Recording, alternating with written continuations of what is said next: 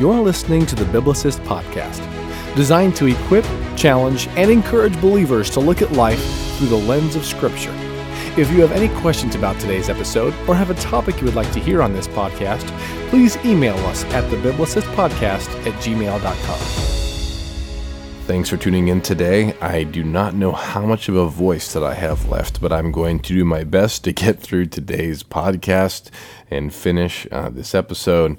Um, I have a hot cup of tea here, and uh, I'm excited to share with you guys something that I uh, read in my uh, Bible reading and from Second Chronicles, and I'm looking forward to sharing that with you. Uh, a thought, uh, an encouraging thought, a challenging thought uh, today.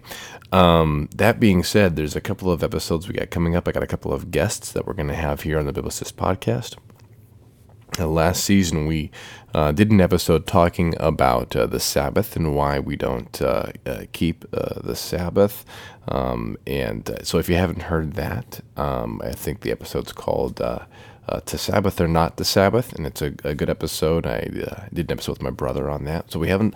We're gonna have a new episode coming up soon, hopefully, um, talking about why we gather on Sundays, um, biblically, historically, and what uh, every time the church has, has gotten together and, and met, what does that uh, what does that look like uh, historically, biblically? What does the church do when they gather together, and, and why is that Sunday?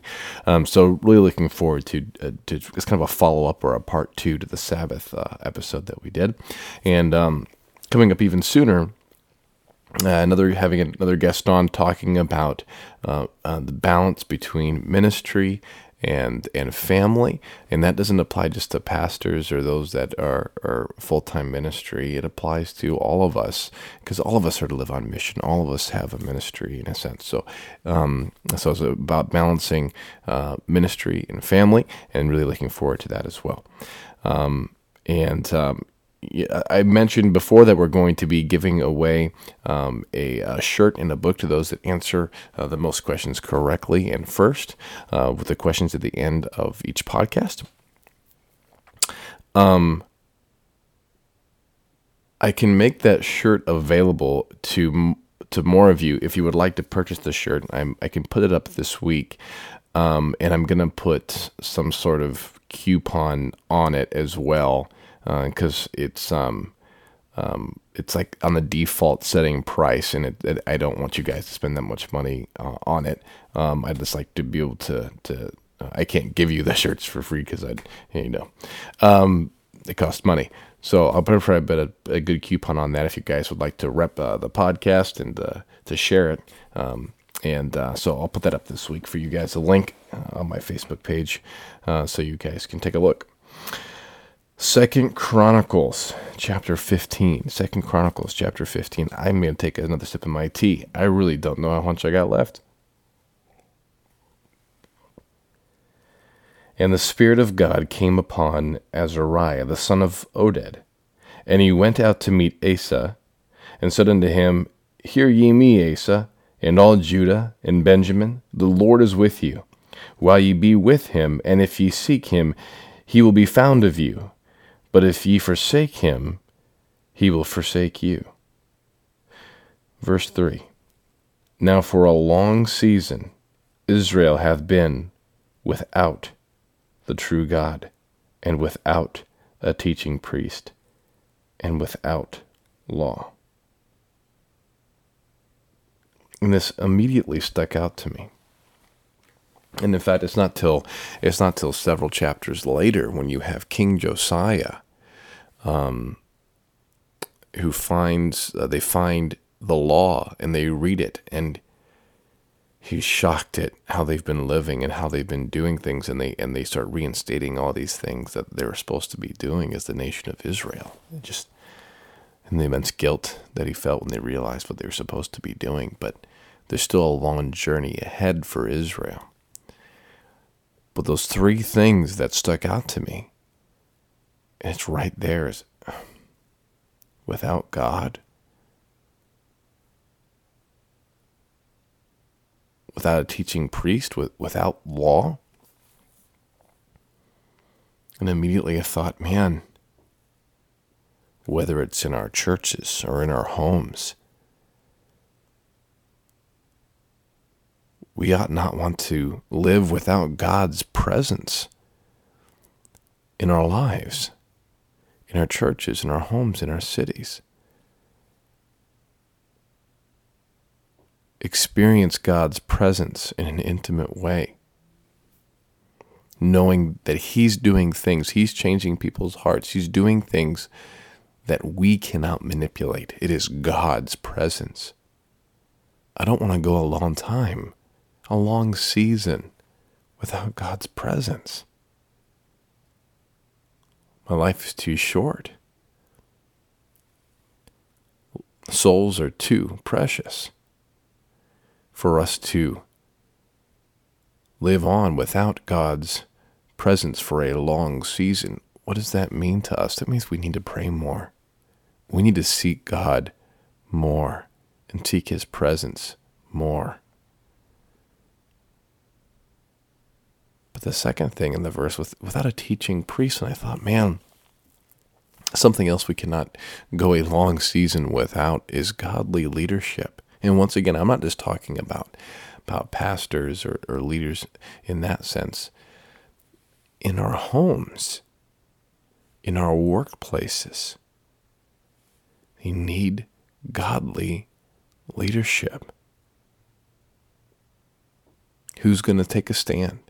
Who's going to stand up and stick for what is right, glorifying God, lifting Him up, sharing His the gospel, sharing God's grace? Who's going to stand up and lead? And here Israel's at this point where they've gone a long season without God's presence, without godly leadership, and without the law, without God's word.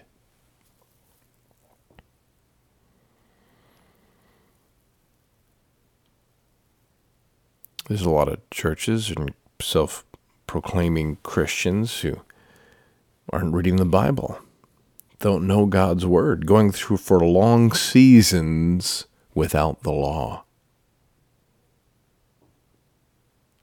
There's churches you can go to when hey, they seemingly have a godly leader. There might even be a good atmosphere. Some would say, oh, God's presence is here. And they're not preaching from God's word, they're just preaching man's wisdom.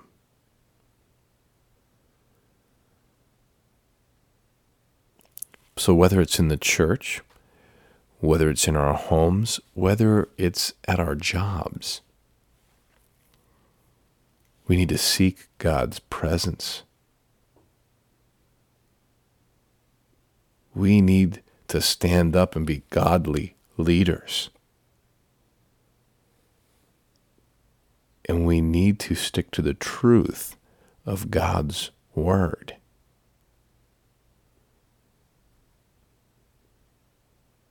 It's terrible if we go a long season with without any of these things. But they went with without all three of them. No God's presence, no godly leadership, no biblical truth. Maybe some of you are thinking, man, it's it's already February and I haven't really been in my Bible yet. Then get back into God's Word man, it's February yet. I haven't really been praying. I haven't been in God's presence. Like, get into His presence. Man, I've I've not really stood up and been a good leader. Then stand up and lead. It's not too late. It's not too late. You have a Bible you're a believer, you have been empowered to go speak directly to the Father. I have a lot of other thoughts and things that I think that we could talk about this, but I really have really no voice left here. I'm so sorry. Um, let me get to the question for the quiz. Very simply, you're already in Second Chronicles 15 question is who was the king before Asa was? Who was the king before Asa was? Thank you guys so much. Read the Bible, live the Bible.